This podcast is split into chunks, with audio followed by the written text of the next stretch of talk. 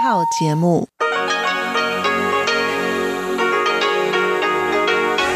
ที่นี่สถานีวิทยุเรดิโอไต้หวันอินเตอร์เนชันแนล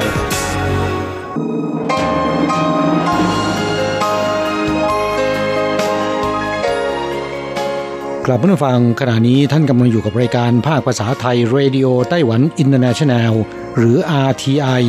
ออกกระจายเสียงจากกรุงไทเปไต้หวันสาธารณรัฐจีน เป็นประจำทุกวันนะครับ นอกจากรับฟังทางเครื่องรับวิทยุได้แล้ว ยังสามารถรับฟังรายการผ่านระบบออนไลน์ได้ที่ thai.rti.org.tw หรือที่ RTI Fanpage นะครับ ขอเชิญติดตามรับฟังรายการของเราได้ ตั้งแต่บัดนี้เป็นต้นไป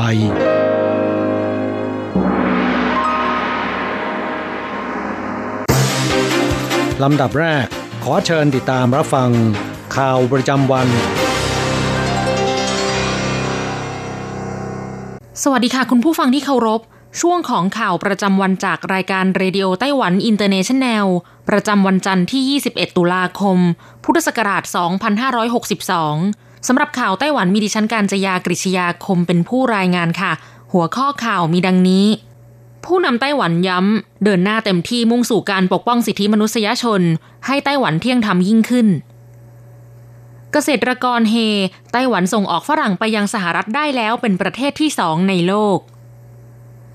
อย่าเพิ่งรีบแลกรางวัลลอตเตอรี่ใบเสร็จกำกับภาษี ปรับอัตรายกเว้นภาษีใหม่ เริ่มธันวาคมนี้ สถิติล่าสุดชื่อโหลของชาวไต้หวันชาย เจียหาว หญิง สูเฟินยังครองแชมป์ผู้เชี่ยวชาญชี้ไต้ฝุ่นสองลูก นอกุรี บัวลอยไม่เข้าไต้หวัน สุกนี้ความชื้นสูงมีฝนตก ต่อไปเป็นรายละเอียดของข่าวค่ะ เมื่อวันที่ 21 ตุลาคม สหพันธ์สิทธิมนุษยชนนานาชาติ เปิดการประชุมสามัญประจำปีครั้งที่ 40 ณ กรุงไทเป ประธานาธิบดีไช่อิงเหวินผู้นำไต้หวันสาธารณรัฐจีน เดินทางเข้าร่วมและกล่าวปราศัยในพิธีเปิดงานอย่างเป็นทางการว่า ตั้งแต่ตนเข้ารับตำแหน่งประธานาธิบดีเป็นต้นมาคณะทำงานของรัฐบาลได้พยายามยกระดับการปกป้องสิทธิมนุษยชนในสังคม นอกจากพยายามขจัดข้อจำกัดในการทำงานและการเลือกปฏิบัติต่อสตรีแล้ว ยังผลักดันการปฏิรูปกฎหมาย เสริมความเข้มแข็งให้แก่เครือข่ายความปลอดภัยในสังคม ยกระดับการดูแลและปกป้องสิทธิของกลุ่มผู้ด้อยโอกาส และส่งเสริมความเสมอภาคทำให้ไต้หวันกลายเป็นประเทศแรกในเอเชีย ที่มีกฎหมายอนุญาตการสมรสของคนเพศเดียวกัน กว่าไต้หวันจะก้าวหน้ามาถึงจุดนี้ได้ไม่ใช่เรื่องง่าย แต่ในที่สุดเราก็สามารถทำได้ ผู้นำไต้หวันระบุว่า แม้ว่าไต้หวันจะไม่ใช่สมาชิกขององค์การสหประชาชาติ แต่กลับมีการออกกฎหมายในประเทศ สอดคล้องกับสนธิสัญญาหลักด้านสิทธิมนุษยชน และได้เชิญนักวิชาการและผู้เชี่ยวชาญนานาชาติมายังไต้หวัน เพื่อตรวจสอบและส่งเสริมการปกป้องสิทธิมนุษยชน ด้วยเหตุนี้ไต้หวันจึงทราบดีถึงภารกิจในการปกป้องสิทธิมนุษยชน และเริ่มต้นลงมือ ซึ่งเรื่องนี้ไม่อาจพึ่งพาหน่วยงานของรัฐในการดำเนินการเพียงอย่างเดียว องค์กรไม่แสวงผลกำไรหรือ NGO มีบทบาทที่สำคัญอย่างยิ่ง ในการมีส่วนช่วยให้รัฐแสวงหาแนวทางในการปกป้องสิทธิมนุษยชน และช่วยติดต่อประสานระหว่างรัฐกับประชาชนอีกด้วย ประธานาธิบดีไช่อิงหวนกล่าวว่า Like democratization, human rights is a journey of หนทางสู่ความเป็นประชาธิปไตยนั้น ด้านสิทธิมนุษยชนจะต้องก้าวตามไปด้วยหนทางก้าวต่อไปในอนาคต ยังคงมีหลายปัญหาที่กำลังรอการแก้ไข แต่เราจะพยายามทำต่อไปในทุกวัน เพื่อให้ไต้หวันมีความเที่ยงธรรมมากขึ้นเรื่อย just. ๆข่าวต่อไป หลังผ่านการเจรจายาวนานถึง 10 ปี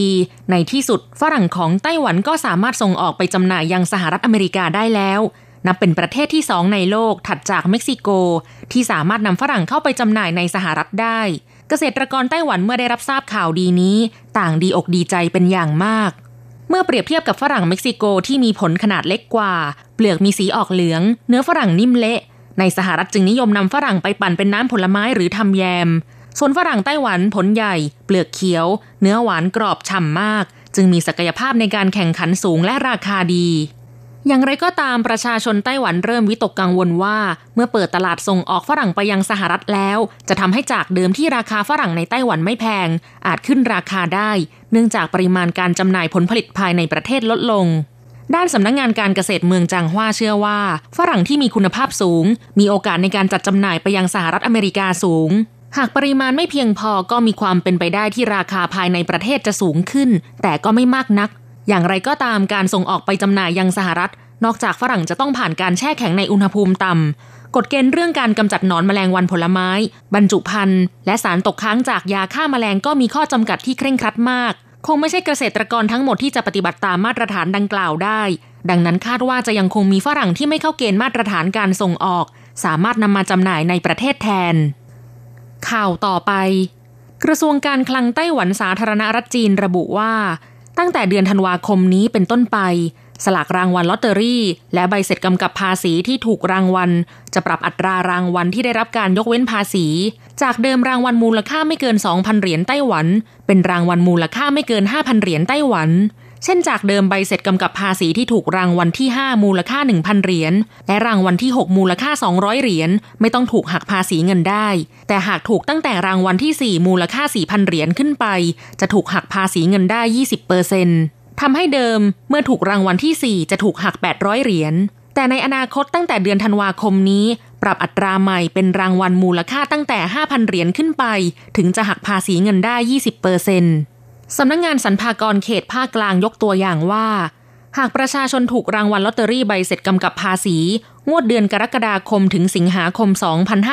2562 รางวัลที่ 4 มูลค่า 4,000 เหรียญสามารถแลกเงินรางวัลได้ตั้งแต่วันที่ 10 ตุลาคม 2562 ถึง 6 มกราคม 2563หากไปแลกเงินรางวัลก่อนเดือนธันวาคม จะต้องจ่ายภาษี 800 เหรียญ รับเงินจริง ๆ เพียง 3,200 เหรียญ แต่ถ้าหากไปรับเงินรางวัลตั้งแต่เดือนธันวาคมเป็นต้นไป จะได้รับการยกเว้นภาษี ได้รับเงินจริง 4,000 เหรียญ จากสถิติของกระทรวงการคลัง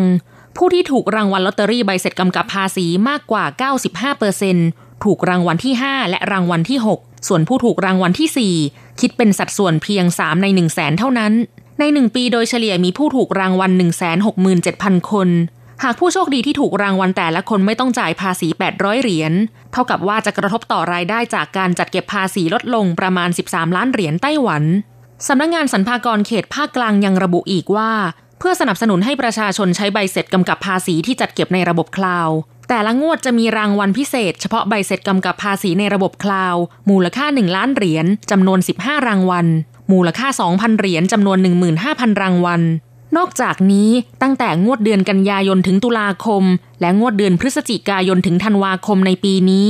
ยังมีการเพิ่มรางวัลมูลค่า 500 เหรียญจำนวน4แสนรางวัลอีกด้วย หวังว่าเวลาจับจ่ายบริโภค ประชาชนจะเลือกจัดเก็บใบเสร็จกำกับภาษีในระบบคลาวแทนใบเสร็จแบบกระดาษ ซึ่งสามารถเพิ่มโอกาสในการถูกรางวัลได้ ข่าวต่อไป กระทรวงมหาดไทยไต้หวันสาธารณรัฐจีน จัดทำรายงานวิเคราะห์สถิติชื่อสกุลของประชากรทั่วประเทศทุกๆ 2 ปี ล่าสุดชื่อโหลที่สุดของชาวไต้หวันเพศชายได้แก่ เจียหาว ครองแชมป์ตั้งแต่ปี 2555 ส่วนชื่อโหลที่สุดของชาวไต้หวันเพศหญิงคือสูเฟิน ครองแชมป์ตั้งแต่ปี 2553 ติดต่อกันจนถึงปัจจุบัน จากสถิติล่าสุดชื่อโหลที่สุดของชาวไต้หวันเพศชาย 3 อันดับแรกได้แก่ เจียหาว จื้อหมิง และจุ้นเจี๋ย ส่วนชื่อโหลของชาวไต้หวันเพศหญิง3อันดับแรกได้แก่ สูเฟิน สูหุย และเหมยหลิง ข่าวต่อไป รองศาสตราจารย์อูเต๋อหลง ผู้เชี่ยวชาญด้านอุตุนิยมวิทยา พยากรณ์อากาศว่า พายุไต้ฝุ่นบัวลอย จะกลายเป็นพายุหมุนเขตร้อน ส่งผลกระทบต่อสภาพอากาศญี่ปุ่น ส่วนพายุไต้ฝุ่นนอกูรี มีโอกาสที่จะเพิ่มระดับขึ้นเป็นไต้ฝุ่นกำลังรุนแรง แต่ไม่พัดเข้าสู่ญี่ปุ่น และยิ่งไม่พัดเข้าไต้หวันแน่นอน รองศาสตราจารย์อูเต๋อหลงกล่าวว่า เมื่อเวลา 20 นาฬิกาของวันอาทิตย์ที่ผ่านมา บัวลอยได้อ่อนกำลังลงเป็นไต้ฝุ่นกำลังเบา เมื่อพัดผ่านทะเลตะวันออกของหมู่เกาะริวกิว ไปทางตะวันออกเฉียงเหนือ จะอ่อนกำลังลงอย่างต่อเนื่องกลายเป็นพายุหมุนเขตร้อน ส่วนนอกูรีขณะนี้เป็นไต้ฝุ่นกำลังปานกลาง มีโอกาสที่จะเพิ่มระดับขึ้นเป็นไต้ฝุ่นกำลังรุนแรง แต่ถ้าพัดผ่านเขตลมตะวันตกจะลดระดับความรุนแรง และความเร็วลมลง เส้นทางพายุอยู่ห่างออกไปจากญี่ปุ่นทางตะวันออกเฉียงใต้ค่อนข้างไกล ด้านอุณหภูมิ วันจันทร์ถึงวันพฤหัสบดีนี้ ได้รับอิทธิพลจากลมตะวันออกเฉียงเหนือ แต่ความชื้นน้อย ภาคเหนือมีเมฆมากจนถึงท้องฟ้ามีแดดออก ฮวาเหลียและไถตรงมีเมฆมากจนถึงท้องฟ้าแจ่มใส กลางวันอากาศกำลังสบาย ภาคกลางและภาคใต้มีเมฆมากจนถึงท้องฟ้าแจ่มใส กลางวันอากาศร้อนเล็กน้อยทุกพื้นที่กลางคืนถึงเช้าตรู่อากาศค่อนข้างเย็น ภาคเหนือ 20-28 องศาเซลเซียส ภาคกลาง 20-31 องศาเซลเซียส ภาคใต้ 21-32 องศาเซลเซียส ภาคตะวันออก 20-29 องศาเซลเซียส แต่เมื่อถึงวันศุกร์ลมตะวันออกเฉียงเหนือนำความชื้นสูง ชายฝั่งทะเลตอนเหนือ ภาคเหนือบริเวณภูเขา และภาคตะวันออกเฉียงเหนือมีฝนตกอย่างเด่นชัด ภาคเหนืออากาศค่อนข้างเย็น ภาคกลางและภาคใต้มีเมฆมากจนถึงท้องฟ้าแจ่มใส กลางวันอากาศร้อนเล็กน้อย ภาคใต้บริเวณภูเขามีฝนตกโปรยๆ ช่วงหลังบ่าย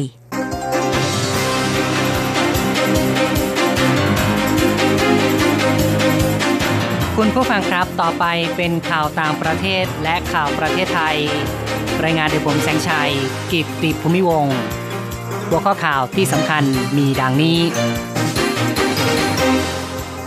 การประท้วงในชิลีไม่สงบกองทัพประกาศภาวะฉุกเฉิน ผู้นำมาเลเซียเป็นห่วงผลกระทบสงครามการค้าจีนแผ่นดินใหญ่กับสหรัฐ พระราชพิธีบรมราชาพิเศษของสมเด็จพระจักรพรรดินารุฮิโตะญี่ปุ่นจะมีขึ้นในวันที่ 22 สหรัฐคาดหวังเริ่มการเจรจาสันติภาพอัฟกานิสถานครั้งใหม่ฮ่องกงยังคงประท้วงดุเดือด อังกฤษเดินหน้า Brexit คาดว่าเสร็จสิ้นกระบวนการภายในกำหนดเวลา คาดว่าโรงไฟฟ้าชุมชนแห่งแรกของไทยจะเกิดขึ้นภายในธันวาคม ต่อไปเป็นรายละเอียดของข่าวครับ ทางการชิลีปรับเพิ่มค่าสาธารณูปโภคสร้างความไม่พอใจให้แก่ประชาชน มีผู้ออกมาประท้วงตามถนนในกรุงซานติเอโก ทางการประกาศภาวะฉุกเฉินอีกครั้ง ระดมกำลังป้องกันเหตุวุ่นวาย มีผู้เสียชีวิต 5 คนในวันที่ 20 หลังจากผู้ประท้วง บุกปล้น เผาโรงงานทอผ้า ทางตอนเหนือของกรุงซานดิเอโก ส่งผลผู้เสียชีวิตจากเหตุการณ์ไม่สงบในชิลีเพิ่มขึ้นเป็น 7 คน ประธานาธิบดีเซบาสเตียนปิเรยาได้กล่าวปกป้องการประกาศภาวะฉุกเฉิน ซึ่งมีการส่งทหารเข้ารักษาความสงบเรียบร้อยตามถนน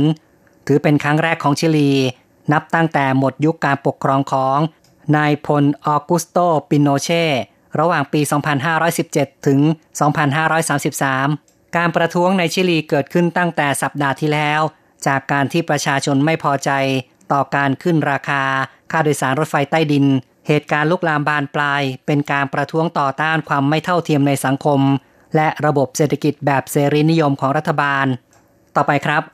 นายกรัฐมนตรีมหาเทมฮามัดมาเลเซีย แสดงความกังวลมาเลเซีย อาจได้รับผลกระทบจากสงครามการค้า จีนแผ่นดินใหญ่กับสหรัฐ ซึ่งมีการตั้งกำแพงภาษีระหว่างกัน เพื่อปกป้องอุตสาหกรรมภายในประเทศ มาเลเซียซึ่งอยู่ตรงกลางระหว่างสองประเทศอาจกลายเป็นเป้าจากการคว่ำบาตรทางนี้ในช่วง 8 เดือนแรกของปีนี้สหรัฐกับจีนแผ่นดินใหญ่ เป็น2ใน3ประเทศนำเข้ารายใหญ่ของมาเลเซีย ในขณะที่ผู้นำเข้าอันดับหนึ่งคือสิงคโปร์การลดผลกระทบจากสองมหาอำนาจนั้น นายกรัฐมนตรีมหาเทบอกว่า มาเลเซียจะต้องหันไปทำการค้ากับประเทศเพื่อนบ้านมากขึ้น ต่อไปครับ วันที่ 22 ตุลาคมจะเป็นวันแรกของพระราชพิธีบรมราชาพิเศษของสมเด็จพระจักรพรรดินารุฮิโตะจักรพรรดิองค์ใหม่ของญี่ปุ่น ซึ่งขึ้นครองราชตั้งแต่ 1 พฤษภาคมที่ผ่านมา ภายหลังจากพระราชบิดาอากิฮิโตะทรงประกาศสละราชบัลลังก์ในเดือนเมษายน ถือเป็นพิธีบรมราชาพิเศษห่างจากครั้งที่แล้ว 30 ปี ประชาชนจำนวนมากหลั่งไหลเข้าไปในกรุงโตเกียวทางการตำรวจดำเนินมาตรการรักษาความปลอดภัยอย่างเข้มงวด ทุ่มกำลังเจ้าหน้าที่ในระดับสูงสุด เพื่อรักษาความปลอดภัยให้แก่แขกพิเศษจากต่างประเทศ ในช่วงเช้าจะเป็นพิธีเข้าเฝ้าถวายพระพร โดยเชื้อพระวงศ์และผู้นำจากประเทศต่างๆ ประมาณ 190 ประเทศ ในขณะเดียวกันมีผลการสำรวจชี้ว่าชาวญี่ปุ่น 70%รู้สึกใกล้ชิดกับราชวงศ์ การสำรวจความเห็นชาวญี่ปุ่นโดย บรรษัทกระจายเสียงของญี่ปุ่นหรือว่า NHK ชี้ว่า ชาวญี่ปุ่น 72%มีความสนใจต่อราชวงศ์หรือสนใจในระดับหนึ่ง การสำรวจดังกล่าวกระทำทางโทรศัพท์ในเดือนกันยายนเป็นเวลา 2 วัน สำรวจความเห็นประชาชน 2,790 คน มีผู้ตอบแบบสอบถาม 1,539 คน ผลการสำรวจระบุว่า 27%ของผู้ตอบแบบสอบถาม สนใจน้อยหรือไม่สนใจเลย ซึ่งกว่า 70%ของผู้ที่อายุเกินกว่า 40 ปี จะให้ความสนใจ ส่วนคนรุ่นใหม่ให้ความสนใจน้อย ส่วนความรู้สึกที่มีต่อราชวงศ์นั้น 71%บอกว่า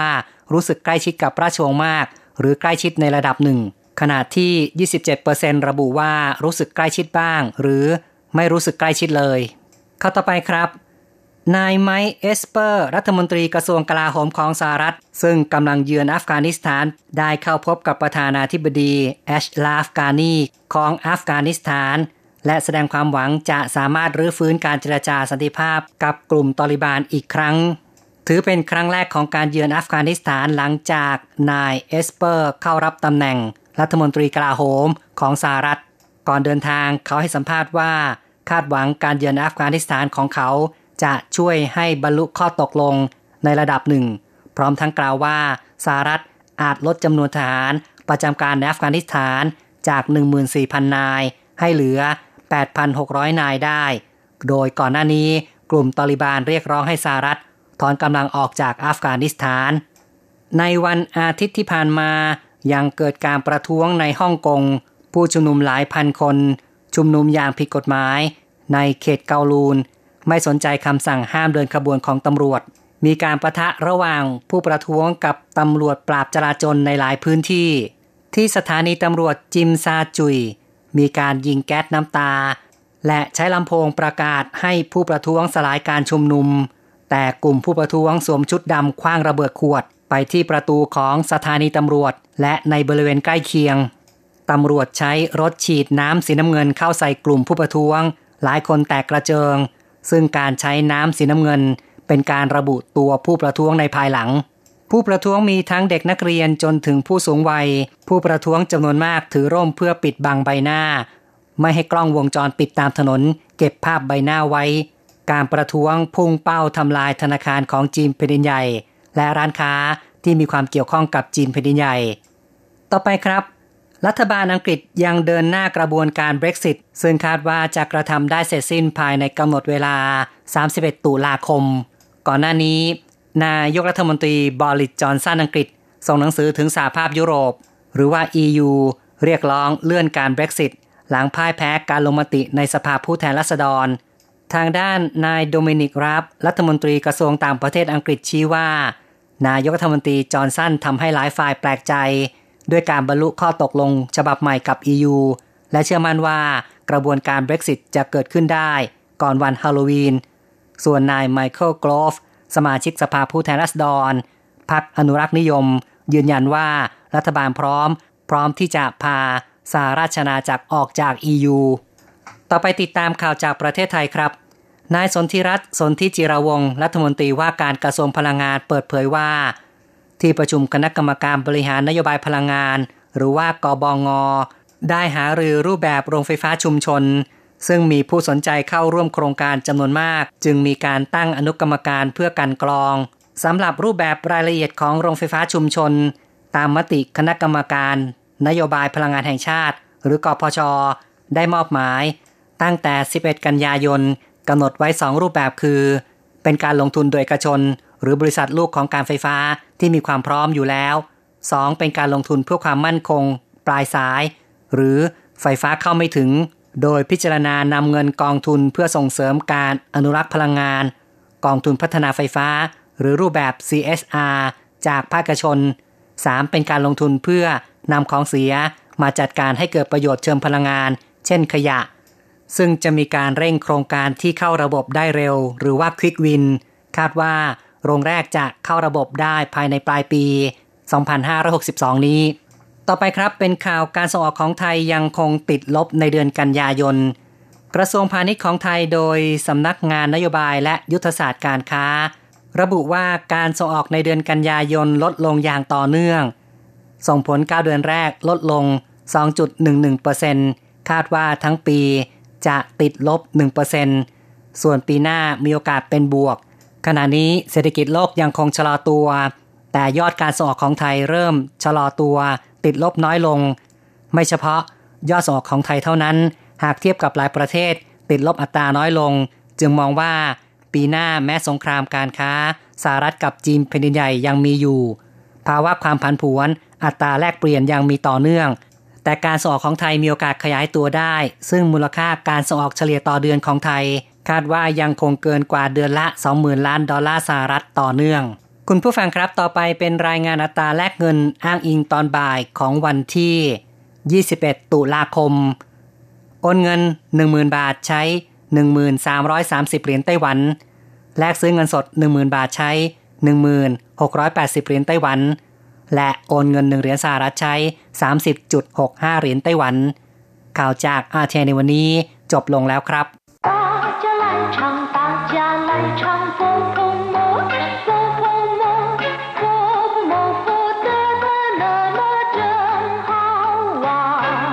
สวัสดีครับผู้ฟัง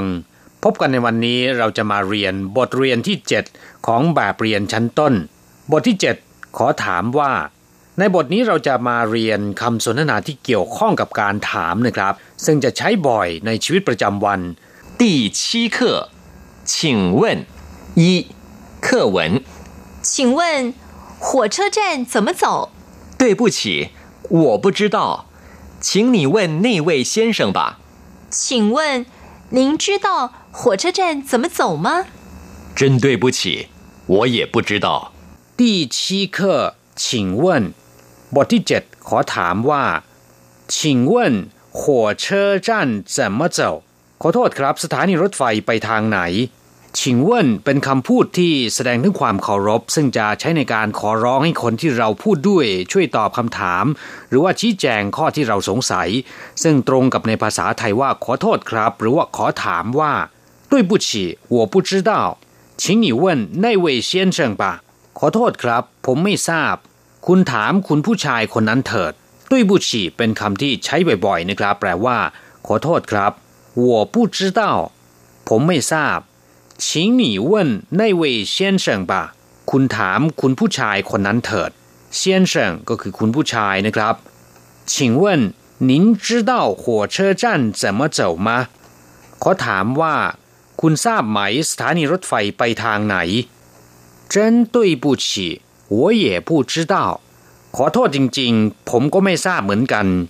我也不知道ผมก็ไม่ทราบเหมือนกัน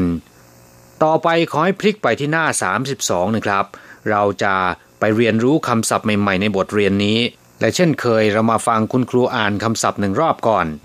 二生字与生词一爸爸真真二请问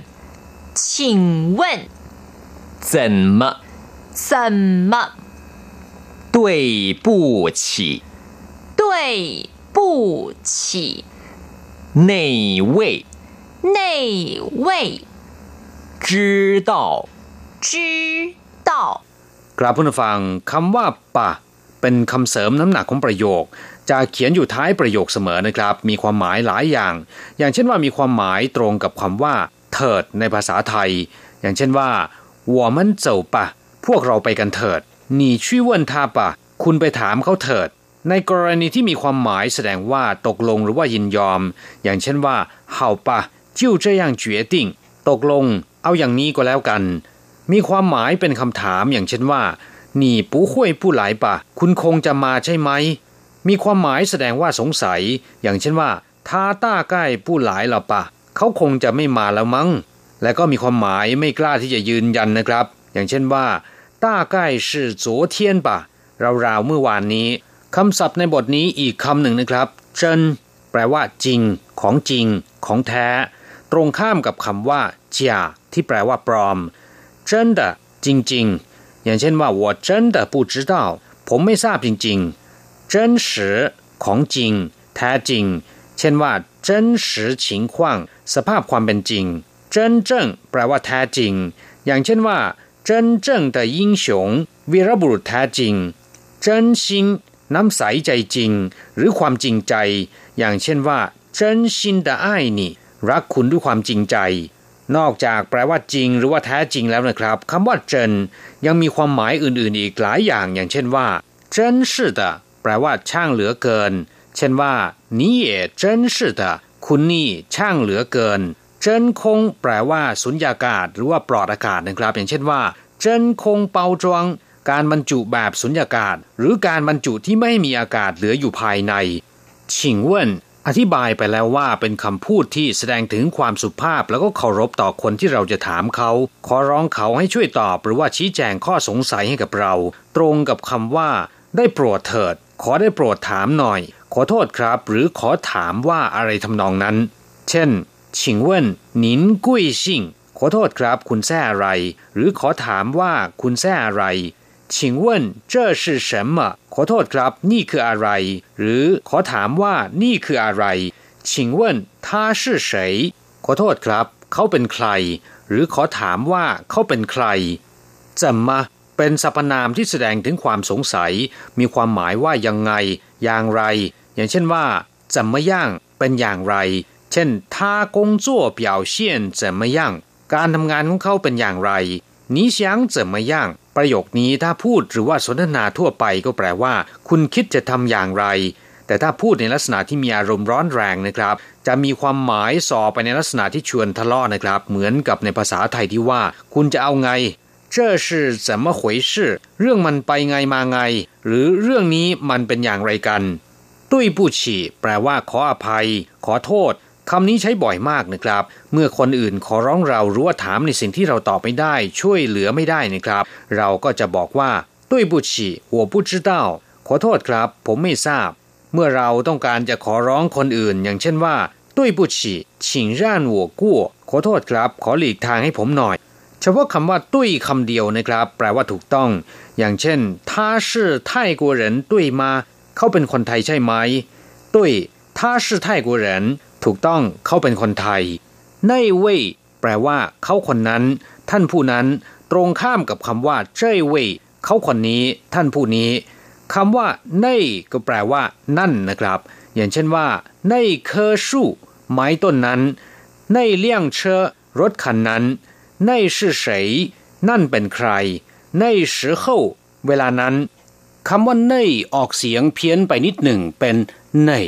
ความหมายก็จะต่างกันไปราวฟ้ากับดินทีเดียวนะครับเน่ยแปลว่านั่น แต่เน่ยแปลว่า ไหน อย่างเช่นว่าไหนเว่ยท่านไหนไหนเปิ่นชูหนังสือเล่มไหน ต้องระมัดระวังอย่าใช้สับสนนะครับ ส่วนคำว่าเว่ยนะครับ เป็นศัพท์บอกจำนวน ซึ่งจะใช้กับคนอย่างเช่นว่าหลายละสิเว่ยมาด้วยกันสิบท่าน มาด้วยกันสิบคน จีเว่ยกี่ท่านหรือกี่คน 知道แปลว่า รู้ ทราบหรือเข้าใจ อย่างเช่นว่า我不知道ผมไม่รู้ ผมไม่ทราบ你知道的事情很多คุณรู้เรื่องราวมากมาย你的意思我知道ผมเข้าใจสิ่งที่คุณหมายถึงแล้ว你知道他是谁吗คุณทราบไหมว่าเขาเป็นใคร知不知道รู้หรือไม่ เฉพาะคำว่าจื้อคำเดียวนะครับ ก็แปลว่า ทราบหรือว่ารู้ ส่วนคำว่าเต้านั้นก็มีความหมายมากมาย อย่างเช่นว่า เต้าเชี่ยน ขออภัย เต้าเชี่ยขอบคุณ แต่เมื่อรวมกับคำว่าจื้อตัวมันเองจะไม่มีความหมายนะครับ เช่นว่าจื้อเต้าก็แปลว่า ทราบ รู้หรือเข้าใจ ครับผู้ฟังหลังจากทราบความหมายของคำศัพท์ในบทเรียนนี้ผ่านไปแล้ว ต่อไปเราจะไปทำแบบฝึกหัดกันนะครับ ขอให้ทุกคนอ่านตามคุณครู三代换练习请问 您认识王先生吗对不起，我不认识他，请你问那位小姐吧。小姐，请问哪位是王先生？真对不起，我也不认识他。请问您认识王先生吗？ขอถามว่าคุณรู้จักคุณหวังไหม对不起，我不认识他。ขอโทษ ฉันไม่รู้จักเขา。请你问那位小姐吧。คุณถามคุณผู้หญิงคนนั้นเถิด。 小姐，请问哪位是王先生คุณผู้หญิงครับ ขอถามว่า ท่านไหนเป็นมิสเตอร์หวังเฉาเจียแปลว่า คุณผู้หญิงนะครับ ถ้าเราไม่ทราบว่าสุภาพสตรีที่เรากำลังสนทนาด้วยแซ่อะไรนะครับ เราก็อาจจะเรียกเธอว่าเฉาเจียหมายถึงว่า คุณผู้หญิง真对不起我也不认识他ขอโทษจริง ๆ ฉันก็ไม่รู้จักเขา กลับผู้ฟังหลังจากเรียนภาษาจีนบทนี้ไปแล้วนะครับ หวังเป็นอย่างยิ่งว่าคงจะทำให้ท่านสามารถที่จะพูดคุยสนทนาและถามไทย ภาษาจีนได้คล่องแคล่วราบรื่นขึ้นนะครับ เราจะกลับมาพบกันใหม่ในบทเรียนถัดไป สวัสดีครับ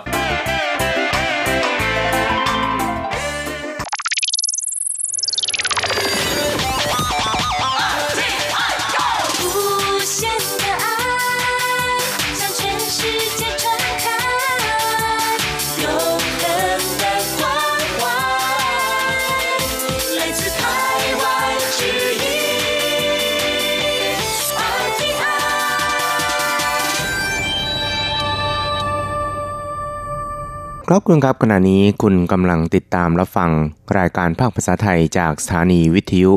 RTI ซึ่งส่งกระจายเสียงจากกรุงไทเป ประเทศสาธารณรัฐจีนอยู่นะครับและต่อไปนั้นก็ขอเชิญคุณผู้ฟังติดตามรับฟังรายการกระแสประชาธิปไตย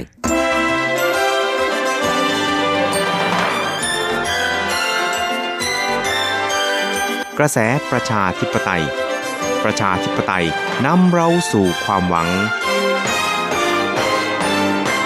อต้อนรับคุณฟังสู่กระแสประชาธิปไตย โดยกฤษณัยสายประพาส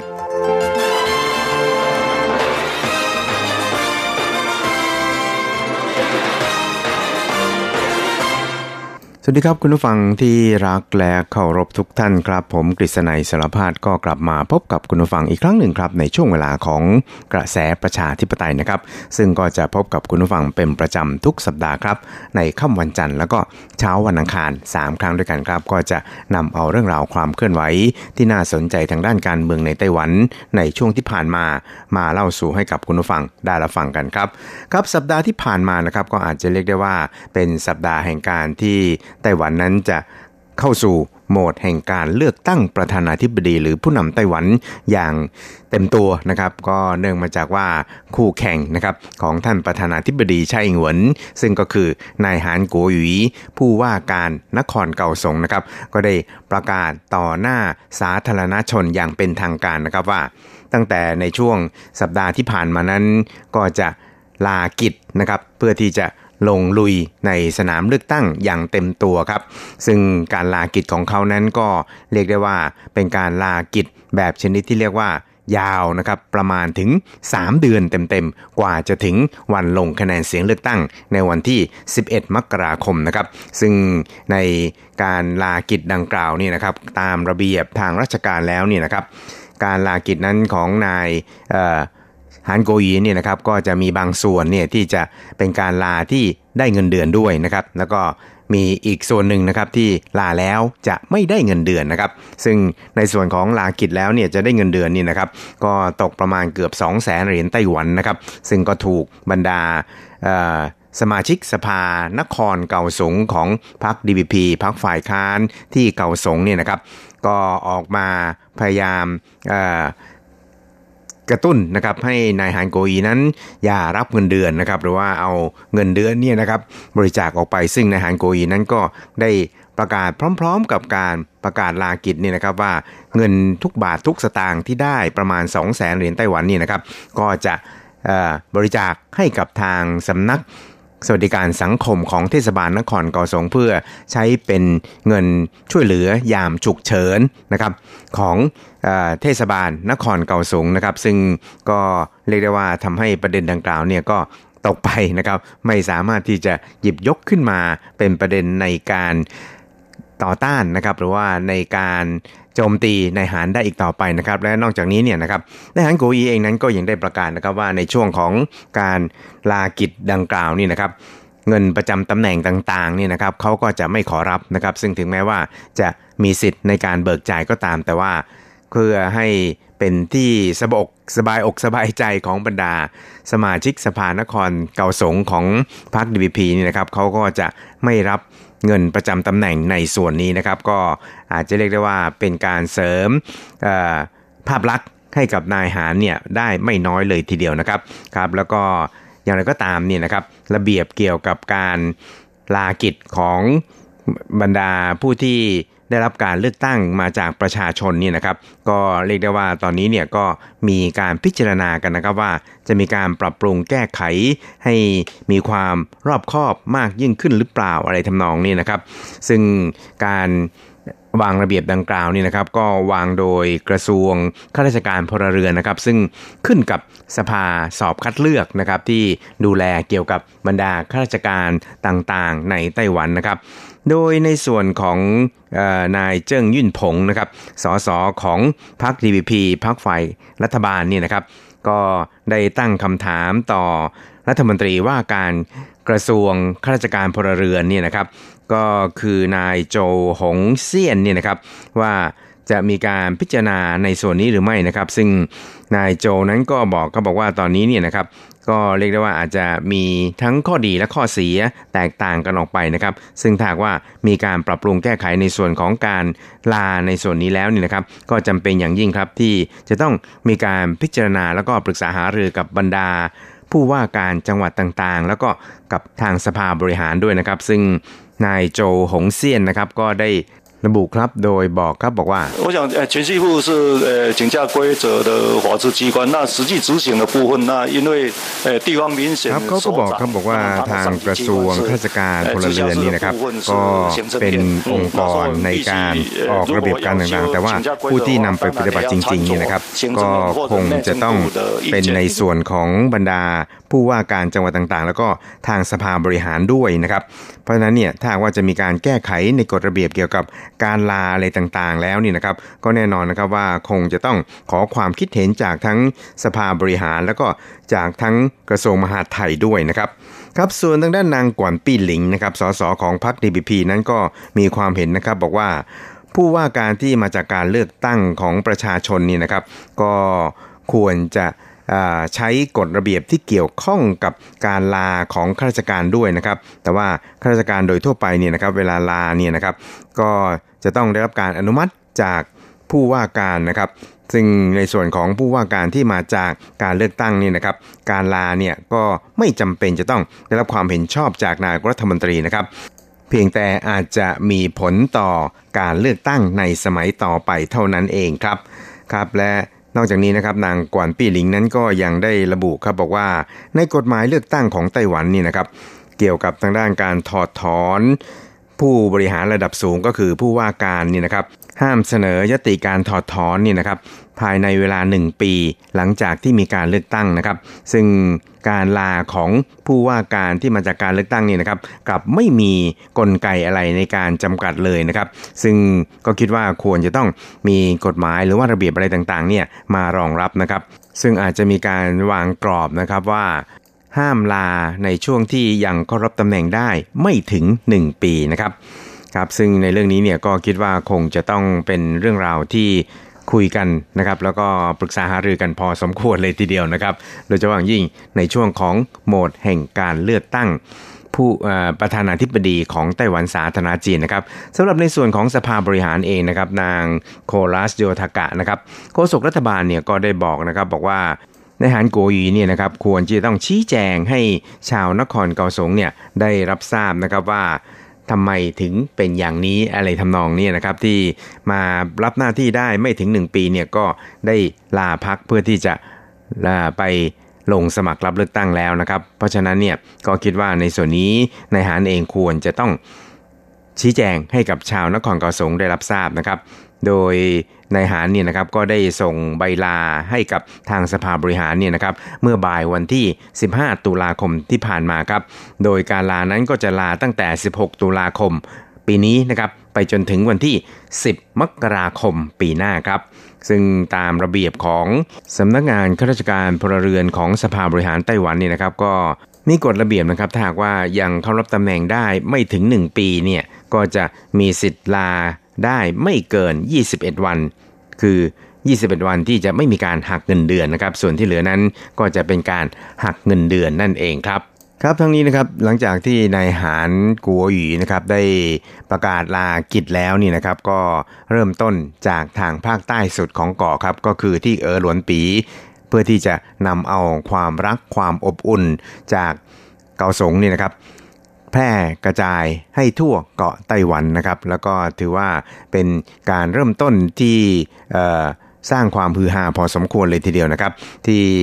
นายหานนี่นะครับได้ประกาศว่าภายในสิ้นเดือนพฤศจิกายนนี้นะครับ คะแนนนิยมของตัวเองนี่นะครับ ก็จะขึ้นมาทัดเทียมกับคะแนนนิยมของท่านประธานาธิบดีใช่ซึ่งตอนนี้เนี่ยก็ยังห่างกันอยู่ประมาณ 10กว่าเปอร์เซ็นต์นะครับแต่ว่าในส่วนของนายหานเองก็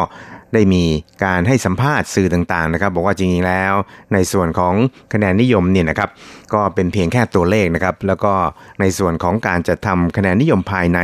ของนายหานเองครับคะแนนนิยมของทั้งสองฝ่ายนั้นก็สูสีกันมากพอสมควรทีเดียวครับ ซึ่งก็คิดว่าเราคงจะต้องติดตามกันต่อไปครับว่าสถานการณ์การเลือกตั้งในโหมดเลือกตั้งผู้นำไต้หวันที่ก้าวเข้าสู่ โหมดการหาเสียงเลือกตั้งอย่างเต็มตัวตอนนี้นะครับ ก็คงจะดุเดือดแต่ว่าไม่เลือดพล่านพอสมควรเลยทีเดียวครับ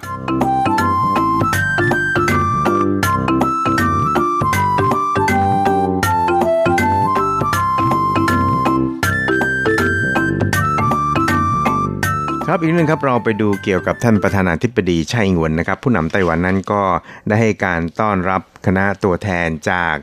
สมาคมกิจการระหว่างประเทศของพรรคริพับลิกันของสหรัฐอเมริกานะครับ ซึ่งมีโอกาสเดินทางมาเยือนไต้หวันสาธารณจีนในช่วงที่ผ่านมา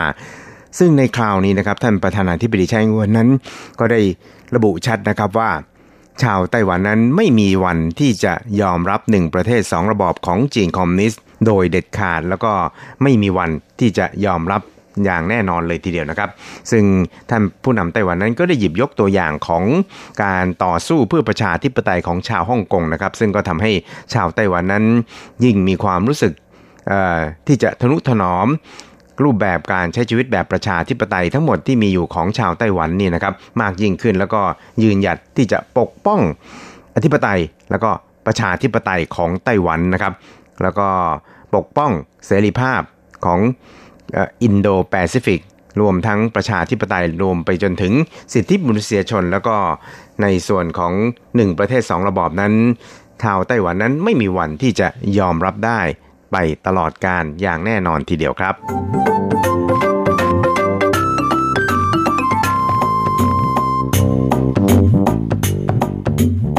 ครับนอกจากโหมดของการเลือกตั้งประธานาธิบดีไต้หวันแล้วนี่นะครับก็ยังมีโหมดของการเลือกตั้งสสด้วยนะครับ ซึ่งก็จะเลือกตั้งพร้อมกันในวันที่ 11 มกราคมนะครับ สสของไต้หวันนั้นก็แบ่งเป็น 2 ส่วนครับ เป็นส่วนที่มาจากเขตนะครับ แล้วก็อีกส่วนหนึ่งนั้นก็มาจากระบบปาร์ตี้ลิสต์คล้ายๆ ของเมืองไทยนะครับ เพียงแต่ว่าก็จะมีบัตรลงคะแนน 2 ใบก็คือเลือกคนกับเลือกพักนะครับ แล้วก็นำเอาคะแนนที่ได้เนี่ยมา คำนวณหาจำนวนสมาชิกสสในส่วนของปาร์ตี้ลิสต์นะครับ ซึ่งมีสสทั้งหมดเนี่ยนะครับ113 คนนะครับ แล้วก็เนื่องจากเป็นช่วงโหมดของการเลือกตั้งสสเนี่ยนะครับ เพราะฉะนั้นก็จะต้องมีสสเนี่ยนะครับออกมาหาเสียงครับ และ ในการเปิดแถลงข่าวในคราวนี้ของสส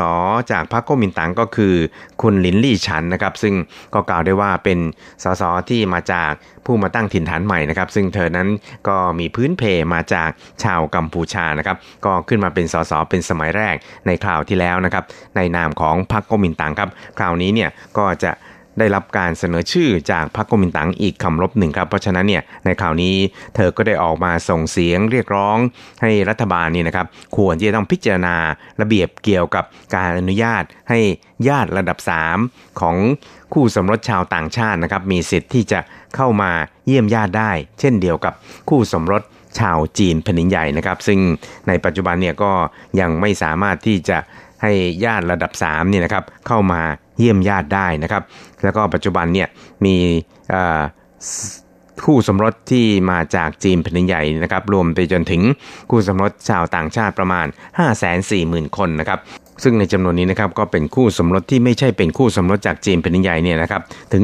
180,000 คน เพราะฉะนั้นเนี่ยการเรียกร้องดังกล่าวนั้นก็ถือว่าเป็นการเรียกร้องที่สมเหตุสมผลแล้วก็ควรที่จะต้องปฏิบัติในลักษณะ ทำนองเดียวกันนะครับ ไม่ใช่ตาเล็กตาใหญ่อะไรทำนองนี้ครับ ครับคุณครับเวลาของกระแสประชาธิปไตยในวันนี้ก็หมดลงแต่เพียงเท่านี้ครับ เราจะกลับมาพบกันใหม่ในสัปดาห์หน้า สวัสดีครับ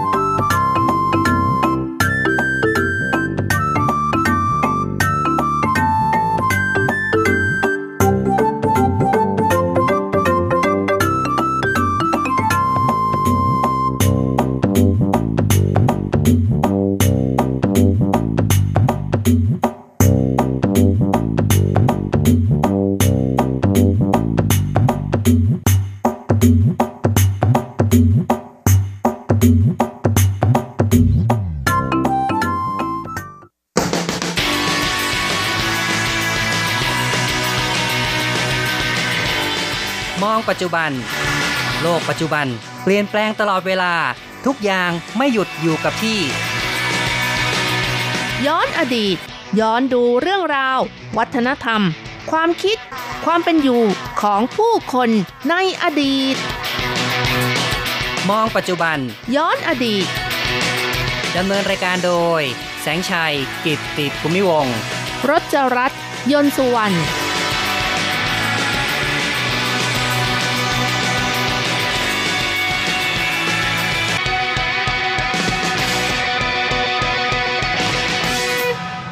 คุณผู้ฟังครับรายการมองปัจจุบันย้อนอดีตในวันนี้เราจะไปมองดูภาคใต้ของไต้หวันนะครับ ค่ะ มองดูสถานที่ประวัติศาสตร์ของไต้หวันนะคะ ซึ่งเป็นเอ่อป้อมเก่าของไต้หวันที่มีอายุยาวเกือบ 400 ปีเลยทีเดียวนะคะ ใช่ครับก็ถือว่าทางภาคใต้ของไต้หวัน โดยเฉพาะที่เมืองไถหนานนั้นจัดได้ว่า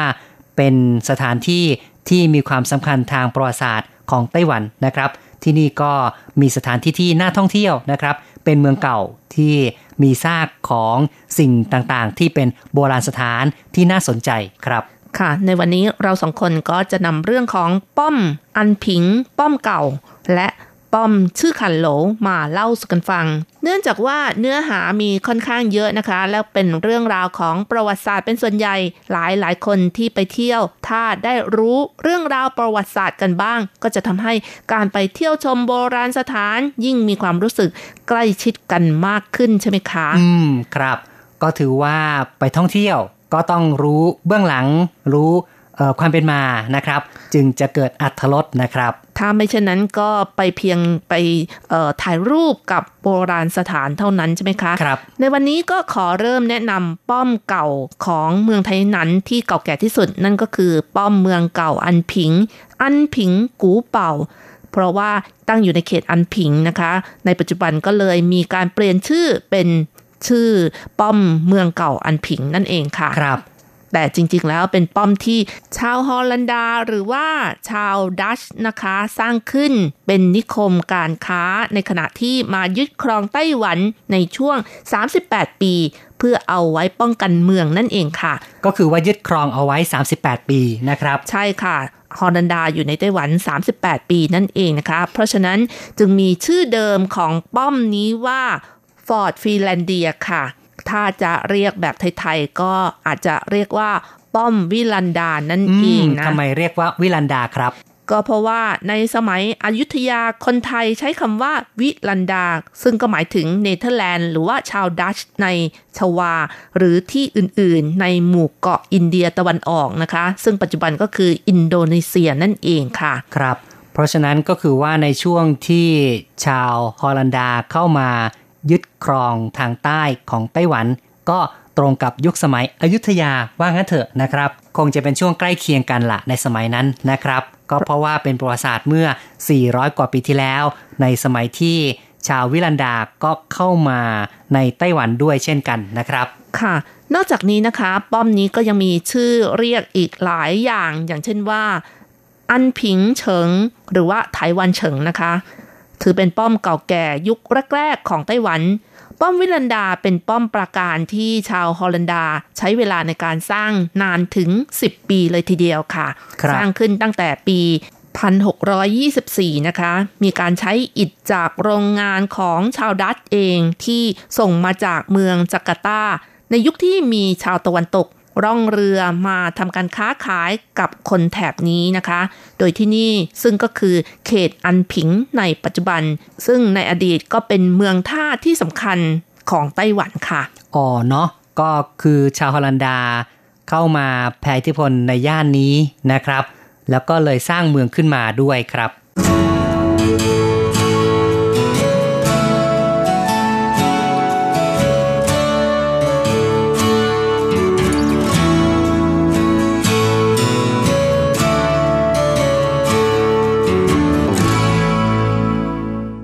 มาพูดคุยกันสักนิดหนึ่งก่อนนะครับ เกี่ยวกับบรรยากาศโดยรอบของป้อมกันนะครับ ค่ะ ที่ด้านข้างของป้อมวิลันดา ทางทิศตะวันออกก็จะมีถนน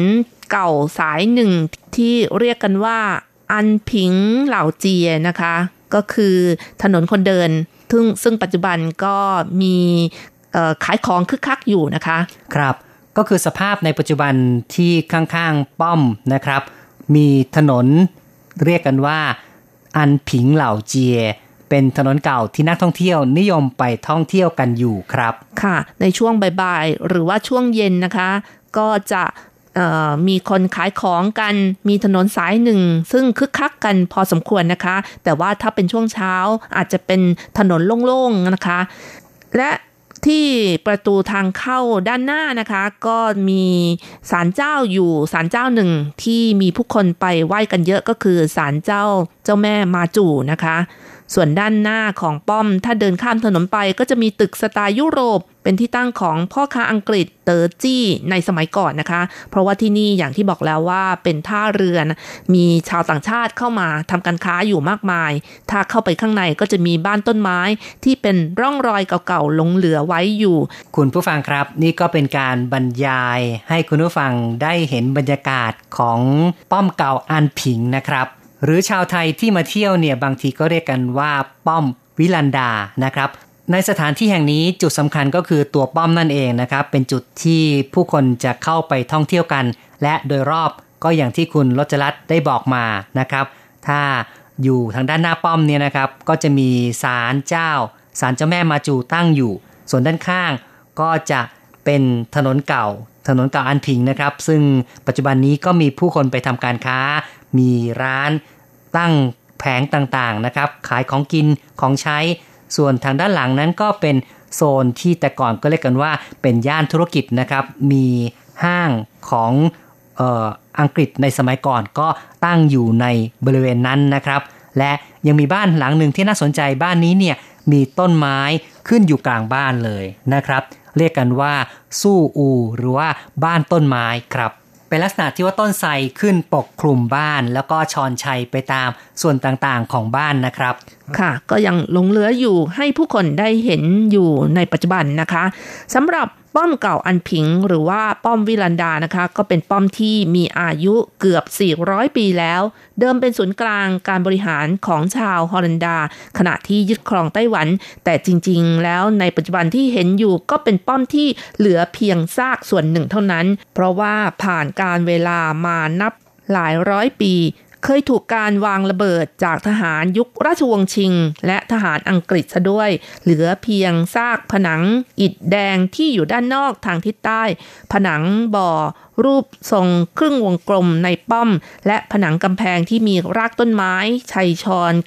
อยู่นับร้อยปีอยู่นะคะ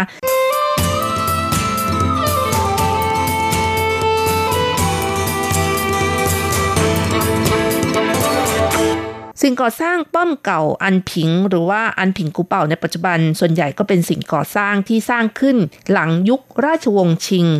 และยุคญี่ปุ่น ยึดครองไต้หวัน รวมทั้งหออนุสร์รำลึกประวัติศาสตร์ จุดชมวิว และพิพิธภัณฑ์ฟอร์ดฟรีแลนเดียที่อยู่ข้างๆ นอกจากนี้ก็ยังมีป้ายหินป้อมเมือง รูปปั้น ขุนพลเจิ้งเฉิงกง และปืนใหญ่สมัยเก่าวางอยู่ด้วย ครับ นี่ก็เป็นบรรยากาศโดยรอบของป้อมนะครับ ที่เราก็นำมาเล่าให้คุณฟังได้เห็นภาพกันนะครับ ค่ะ ถ้าเดินเข้าไปจากที่จำหน่ายบัตรผ่านประตู เดินเข้าไปทางด้านขวาจะมีบันไดเดินขึ้น จะเห็นตึกอนุสรลำลึกประวัติศาสตร์ ซึ่งตึกนี้จริง ๆ แล้ว สร้างขึ้นในปี 29 ยุคฮ่องเต้หมิงจื้อแห่งราชวงศ์ชิง เป็นที่พักและที่ทำการของเจ้าหน้าที่ศุลกากรญี่ปุ่น ต่อมาก็มีการรื้อทิ้งในปี 1930 นะคะ สร้างใหม่เป็นตึกสไตล์ยุโรปสำหรับเป็นที่จัดแสดง แล้วก็ต้อนรับแขกที่มาเยือน จนปี 1975 ก็มีการปรับปรุงเป็นห้องจัดแสดงมีทั้งหมด 3 ชั้น แนะนำประวัติศาสตร์ยุคฮอลลลันดาปกครองจนถึงปัจจุบัน ตลอดจนมีข้อมูลแผนที่วัดจีนศาลเจ้าที่เป็นโบราณสถาน และยังมีรูปจำลองของสิ่งก่อสร้างป้อมฮอลันดาในยุคแรกอีกด้วย แล้วก็ยังเป็นที่ขายสินค้าที่ระลึกเป็นต้นนะคะ อืมครับ เป็นตึกอนุสรณ์รำลึกนะครับ ซึ่งได้จัดแสดงในเรื่องต่างๆ เอาไว้ อย่างมากมายทีเดียวครับ ค่ะ และที่เห็นปัจจุบันนั้นก็เป็นอาคารใหม่ที่สร้างขึ้นหลายรอบแล้วด้วยนะคะ ไม่ใช่เป็นอาคารเก่าซะด้วย เป็นการบูรณะผ่านมาหลายครั้งนะครับค่ะ ส่วนหอชมวิวทิวทัศน์ที่อยู่นอกอาคารจะเป็นจุดชมวิวทิวทัศน์ของโบราณสถานทั้งหมด จะต้องปีนบันไดขึ้นไปชมทิวทัศน์ ของถนนอันพิง และชายฝั่งระยะไกลได้ โดยเฉพาะอย่างยิ่งช่วงที่พระอาทิตย์อัสดงก็จะเห็นทิวทัศน์ที่สวยงาม หากลงมาจากจุดชมวิวก็จะเห็นปืนใหญ่จำลองตั้งเรียงรายอยู่ ก็ต้องบอกว่าถ้าขึ้นไปบนหอชมวิวบรรยากาศก็จะโรแมนติกไม่น้อยเหมือนกันนะครับ สามารถมองเห็นได้ค่อนข้างไกล แต่จริงๆ เดี๋ยวนี้ก็คงไม่ได้สูงมากแล้ว เพราะว่า ตึกโดยรอบก็ผุดขึ้นมาจนจะสูงกว่าหอชมวิวหลายๆแห่งแล้วนะครับ ใช่ค่ะ ส่วนด้านหน้าทางเข้านะคะ จะเห็นตึกสไตล์ยุโรปตั้งตระงานอยู่ ก็เป็นตึกที่สร้างขึ้น จริงๆแล้วดั้งเดิมก็เป็นของยุคกวางชี่นะคะ ซึ่งเป็นยุคของราชวงศ์ชิง เป็นตึกที่ทำการของด่านศุลกากร ปี 1932 นะคะ คนญี่ปุ่นก็เปลี่ยนตึกนี้เป็นตึกประวัติศาสตร์ หลังจากที่ไต้หวันได้รับอิสรภาพกลายเป็นที่ทำการของรัฐบาลท้องถิ่น ต่อมาปี 2009 นะคะทำเป็นพิพิธภัณฑ์ Fort Zeelandia นะคะ ที่เห็นอยู่ในปัจจุบันนั่นเองค่ะ ภายในตึกก็จะมีห้องจัดแสดงต่างๆ มีห้องวิดีโอ ฟังเรื่องราวยุคฮอลันดาในศตวรรษที่ 17 ที่มีความเจริญรุ่งเรืองในเรื่องของการค้าเส้นทางการค้าขายด้วยเรือ และความเป็นอยู่ของประชาชน มีห้องจัดแสดงสิ่งของเครื่องใช้ที่ขุดพบในอดีต มีจำพวกเซลาดอนในยุคจังโจก็มีนะคะ แม้แต่เซลาดอนของไทยก็ยังมีด้วยอืมครับ ก็เป็นสิ่งที่ไปกับเรือสินค้าในสมัยก่อน แล้วก็เลยตกค้างอยู่นะครับใช่ซึ่งค่ะนักโบราณคดีก็มีการขุดชิ้นส่วนเหล่านี้ขึ้นมาและนำมาจัดแสดงเอาไว้ ส่วนที่ด้านข้างของพิพิธภัณฑ์ฟอร์ดซีแลนเดีย จะเห็นร่องรอยของกำแพงป้อมฮอลันดา เพราะว่าในสมัยก่อนนั้น ยังไม่มีการค้นพบวิธีการทำปูนซีเมนต์เพราะฉะนั้นผนังกำแพงของป้อมเก่าจะใช้อิฐแดงก่อแล้วก็ใช้น้ำของน้ำตาล น้ำของข้าวเหนียว ผสมกับผงที่บดมาจากเปลือกของหอยนางรมแล้วก็ทำเป็นตัวเชื่อมนะคล้ายๆ กับปูนซีเมนต์นั่นเองค่ะ ก็เอามาก่อเป็นกำแพงอิฐสีแดง และยังมีร่องรอยอยู่นะคะ ในปัจจุบันมีต้นไทรชัยชอนแล้วก็ยังมีรอยทิ่มแทงของกันไกรเหล็กฝังอยู่ที่ผนังกำแพงด้วย ซึ่งแสดงว่าผ่านการป้องกันศัตรูไม่น้อยเลยทีเดียวสรุปแล้วนะคะ ป้อมวิลันดาหรือว่าป้อมฮอลันดานี้ก็เป็นป้อมเดิมที่บริษัทอินเดียตะวันออกสร้างขึ้นนะคะ เพื่อเป็นที่ทำการค้าอยู่ที่เมืองไทยนั้นในปัจจุบันนั่นเองค่ะ ชาวฮอลันดานี่มาอยู่ในไต้หวันนี่ก็ประมาณ 38 ปีนะคะ เข้ามาในปี 1624 จนถึงปี 1662 หลังจากนั้นก็เป็นยุคของขุนพลเจิ้งเฉิงกงนะคะ เนื่องจากว่าขุนพลเจิ้งเฉิงกงเป็นขุนพล คนสุดท้ายของยุคราชวงศ์หมิงนะคะนำทัพขับไล่ต่างชาติออกจากเกาะไต้หวันได้อย่างราบคาบในปี 1661 นั่นเองนะคะ จริงๆ แล้วขุนพลเจิ้งเฉิงกงมาไต้หวันก็เพื่อเอ่อมาอยู่ตั้งหลักนะคะ จะกลับไปฟื้นฟูราชวงศ์หมิง แต่ว่ามาแล้วก็ไม่ได้กลับไปนะคะ ทางเมืองจีนก็กลายเป็นยุคราชวงศ์ชิงไปค่ะ เมื่อมาไต้หวันแล้ว ขุนพลเจิ้งเฉิงกงก็ได้สถาปนาอาณาจักรตงหนิงขึ้นมาบนเกาะไต้หวันนั่นเองนะคะ